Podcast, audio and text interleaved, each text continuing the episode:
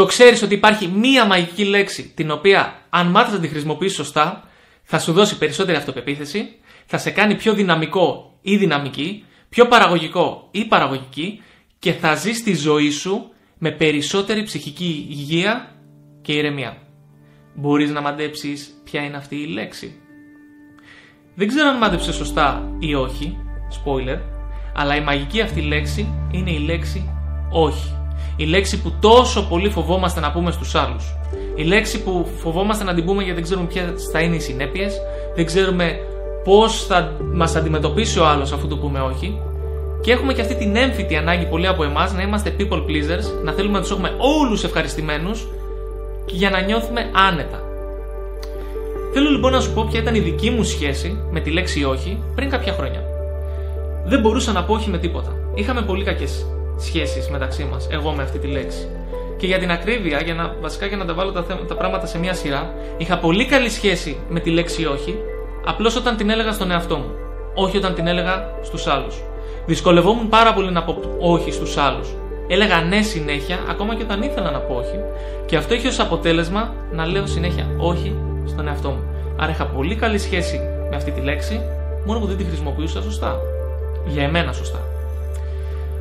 Είχα μια έμφυτη ανάγκη να τους κρατάω όλους ευχαριστημένους και έτρεμα στις συνέπειες που θα είχα να αντιμετωπίσω αν τους έλεγα όχι. Φοβόμουν ότι αν τους έλεγα όχι, δεν θα μου μιλούσαν ξανά, δεν θα ήθελα να είναι μαζί μου, να, να με κάνουν παρέα. Είχα μια τεράστια ανασφάλεια την οποία αρνούμουν να την αντιμετωπίσω. Σε κάποια φάση λοιπόν συνειδητοποίησα δύο πραγματάκια. Το πρώτο είναι το εξής.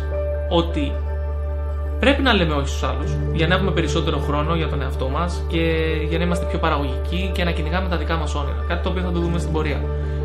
Αλλά αν πούμε όχι στους άλλους και αυτοί οι άλλοι μας κάνουν στην άκρη, αυτοί οι άλλοι δεν μας αγαπούσαν και δεν μας ήθελαν μαζί τους εξ αρχής. Μας είχαν στη ζωή τους από συμφέρον. Γιατί, γιατί τους κάναμε τα χατήρια. Αμέσως μόλις σταματήσαμε να τους κάνουμε τα χατήρια, μας έκαναν στην άκρη. Άρα οι συνέπειες που τόσο πολύ εγώ φοβόμουν να αντιμετωπίσω, του ότι κάποιος θα με κάνει στην άκρη επειδή δεν του είπα ναι και του είπα όχι, στην ουσία μου έκανε ένα μεγάλο δώρο. Γιατί οι συνέπειες ήταν καλές. Αν αυτός ο άνθρωπος έφευγε από τη ζωή μου επειδή του είπα όχι, μου έκανε καλό. Γιατί μου έδειχνε ότι δεν ήταν στη ζωή μου για εμένα, γιατί με αγαπούσε, γιατί με μετρούσε, γιατί με θεωρούσε σημαντικό για εκείνον, αλλά γιατί του έκανα τα χατήρια και γιατί δεν του έλεγα όχι. Άρα ήταν μαζί μου από συμφέρον. Δεν υπήρχε κανένας λόγος να είναι στη ζωή μου λοιπόν αυτός ο άνθρωπος. Οπότε το όχι για εμένα σε εκείνη την περίπτωση ήταν λυτρωτικό. Αυτός είναι ο πρώτος λόγος που είναι καλό να λέμε όχι. Γιατί όταν λέμε όχι και αρχίζουμε να χαλάμε χατήρια στους άλλους, βλέπουμε ποιοι πραγματικά μας αγαπάνε και ποιοι μας έχουν στη ζωή τους από συμφέρον. Ο δεύτερος και ο καλύτερος λόγος για τον οποίο πρέπει να λέμε όχι είναι γιατί όταν λέμε όχι έχουμε περισσότερο χρόνο για εμάς.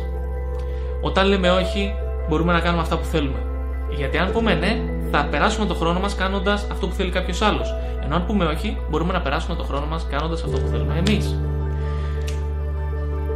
είναι μια έννοια, μια άποψη την οποία έχω, μια φιλοσοφία, πείτε το όπως θέλετε, η οποία δεν είναι και πολύ δημοφιλής. Αλλά θα την κάνω πιο συγκεκριμένη στην πορεία, οπότε μην βιαστείτε να βγάλετε συμπεράσματα. Το λιγότερο εγωιστικό πράγμα που μπορούμε να κάνουμε σε αυτή τη ζωή, το λιγότερο εγωιστικό πράγμα που μπορούμε να κάνουμε σε αυτή τη ζωή, είναι να είμαστε εγωιστές και να προσέχουμε τον εαυτό μας. Γιατί αυτό; Αν έχετε ταξιδέψει με αεροπλάνο, θα έχετε ακούσει που οι αεροσυνοδοί κάνουν στην αρχή του ταξιδιού, πριν απογειωθεί το αεροπλάνο, κάνουν ένα safety briefing. Και τι λένε σε κάποια φάση; Λένε ότι σε περίπτωση πτώσης του οξυγόνου στο αεροσκάφος θα πέσουν οι μάσκες οξυγόνου από το ταβάνι. Και εκεί το λένε κάτι πάρα πολύ σημαντικό, που πολλές φορές το αμελούμε. Λένε ότι πρώτα θα φορέσουμε τη μάσκα εμείς και μετά θα βοηθήσουμε το παιδί μας. Είναι ποτέ δυνατόν να βοηθήσουμε πρώτα τον εαυτό μας και μετά το παιδί μας; Αν το ακούσουμε αυτό, πολλές φορές αναρωτιόμαστε γιατί το λένε. Ορίστε λόγους που το λένε. Αν δεν βοηθήσουμε πρώτα τον εαυτό μας, δεν είμαστε σε θέση να βοηθήσουμε κανέναν άλλον. Αν δεν βάλουμε πρώτα τη μάσκα για να αναπνεύσουμε, πώς θα βοηθήσουμε το παιδί μας που μπορεί να χρειάζεται εκείνη τη στιγμή τη βοήθειά μας, να την έχει ανάγκη και να μην μπορεί το ίδιο να βάλει την μάσκα οξυγόνου. Το ίδιο συμβαίνει και στη ζωή μας.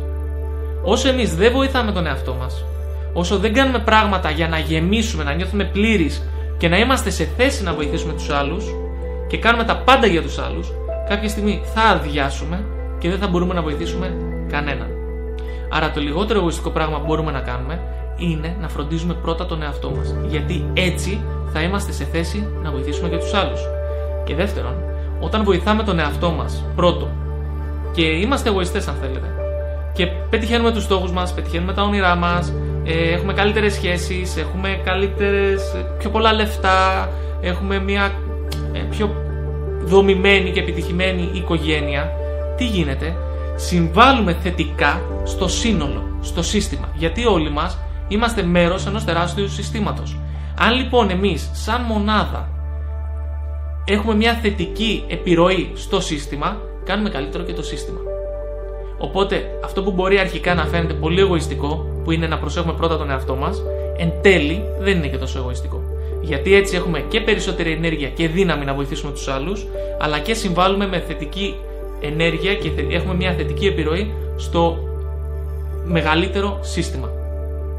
Οκ. Τώρα,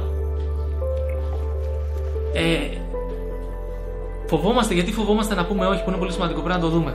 Φοβόμαστε να πούμε όχι πρώτον από την ανάγκη που έχουμε για επιβεβαίωση από τους άλλους. Γιατί όταν λέμε ναι σε κάποιον και τον κάνουμε χαρούμενο και μας κάνει κομπλιμέντο και μας λέει πόσο σημαντικοί είμαστε για εκείνον, μας επιβεβαιώνει. Και δεύτερον, από τον φόβο και την ανασφάλεια που έχουμε του τι, πώς θα αντιδράσει αυτός ο άλλος αν του πούμε όχι. Αυτοί είναι οι δύο, οι, κύριοι, οι δύο κύριοι λόγοι για τους οποίους δεν μπορούμε να πούμε όχι. Τώρα, αν φοβάστε να πείτε όχι, όπως φοβόμουν και εγώ πάρα πολύ να πω όχι, θέλω να σας θυμίσω δύο πράγματα. Λέτε ήδη όχι. Όταν λέτε ναι σε κάποιον άλλον ενώ θέλετε να πείτε όχι, λέτε όχι στον εαυτό σας. Άρα μπορείτε να πείτε όχι. Δεύτερον, αν δυσκολεύεστε πάρα πολύ να πείτε όχι σε κάποιον άλλον, ξεκινήστε με κάτι πολύ πολύ μικρό. Μην πάτε κατευθείαν και πείτε το πιο μεγάλο όχι που υπάρχει. Ξεκινήστε από μικρά πραγματάκια. Θέλω να σας κρούσω τον κόδωνα του κινδύνου πριν κλείσω αυτό το βίντεο. Κάτι έχω πάθει σήμερα και δεν μπορώ να αρθρώσω σωστά τις λέξεις. Κάτι έχει γίνει στο στόμα Λοιπόν, με συγχωρείτε γι' αυτό. Θέλω να σας κρούσω τον κόδωνα του κινδύνου πριν κλείσω αυτό το βίντεο. Να σου πω κάτι πολύ σημαντικό. Όλα αυτά τα μικροπράγματα για τα οποία προσποιούμαστε ότι είμαστε χαρούμενοι, ενώ στην ουσία δεν είμαστε χαρούμενοι και απλώς συμβιβαζόμαστε. Και στα μικροπράγματα αυτά τα οποία λέμε ναι, ενώ θα θέλαμε να πούμε όχι, είναι η ζωή μας. Γιατί τα περισσότερα από αυτά επαναλαμβάνονται. Και οτιδήποτε επαναλαμβάνεται αξίζει να το διορθώσουμε, αξίζει να το φτιάξουμε. Και πολλές φορές για να διορθώσουμε μια κατάσταση θα πρέπει να πούμε όχι, θα πρέπει να τσακωθούμε και θα πρέπει να διεκδικήσουμε αυτό που θέλουμε. Τι γίνεται όμως; Όσο δύσκολο και αν είναι αυτό στην αρχή, όσο και αν δυσκολευτούμε να τσακωθούμε, να πούμε όχι και να διεκδικήσουμε αυτό που θέλουμε, είναι ακόμα πιο δύσκολο να συνεχίσουμε να ζούμε σε μια κατάσταση στην οποία δεν είμαστε χαρούμενοι, σε μια κατάσταση η οποία δεν μας αρέσει και να ανεχόμαστε αυτά τα μικροπράγματα γιατί αυτό θα έχει ως αποτέλεσμα στο μέλλον αυτά τα μικροπράγματα να έχουν συσσωρευτεί και να έχει γίνει μια τεράστια ανυπόφορη κατάσταση. Όσο δύσκολο και άβολο και αν φαίνεται τώρα αυτό που είναι να κάνουμε, είτε, είτε να, αν χρειάζεται να πούμε όχι, είτε αν χρειάζεται να το διεκδικήσουμε, είτε αν χρειάζεται να παλέψουμε για όσα θέλουμε, είναι αναγκαίο να γίνει. Γιατί αν δεν διορθωθεί τώρα η κατάσταση, αυτή θα μεγιστοποιηθεί κατά πάσα πιθανότητα. Και ενώ τώρα το τερατάκι που έχουμε να αντιμετωπίσουμε μπορεί να είναι μικρούλι, όσο θα περνάει ο καιρός, αυτό το τερατάκι θα μεγαλώνει. Οπότε όλα αυτά για τα οποία λέτε ναι, ενώ θα θέλατε να πείτε όχι, κοιτάξτε ποια είναι, ξεχωρίστε τα, κάντε τα συγκεκριμένα στο μυαλό σας και ξεκινήστε σιγά σιγά σιγά σιγά να τα διορθώνετε. Και τώρα πάλι πριν κλείσω αυτό το βίντεο θέλω να θίξω κάτι πολύ σημαντικό. Θα υπάρξουν στιγμές κατά τις οποίες θα κάνουμε τον εγωισμό μας στην άκρη για να βοηθήσουμε έναν άλλον άνθρωπο. Θα υπάρξουν στιγμές κατά τις οποίες θα πρέπει να κάνουμε τα όνειρά μας και τις δουλειές μας στην άκρη για να βοηθήσουμε έναν άλλον άνθρωπο.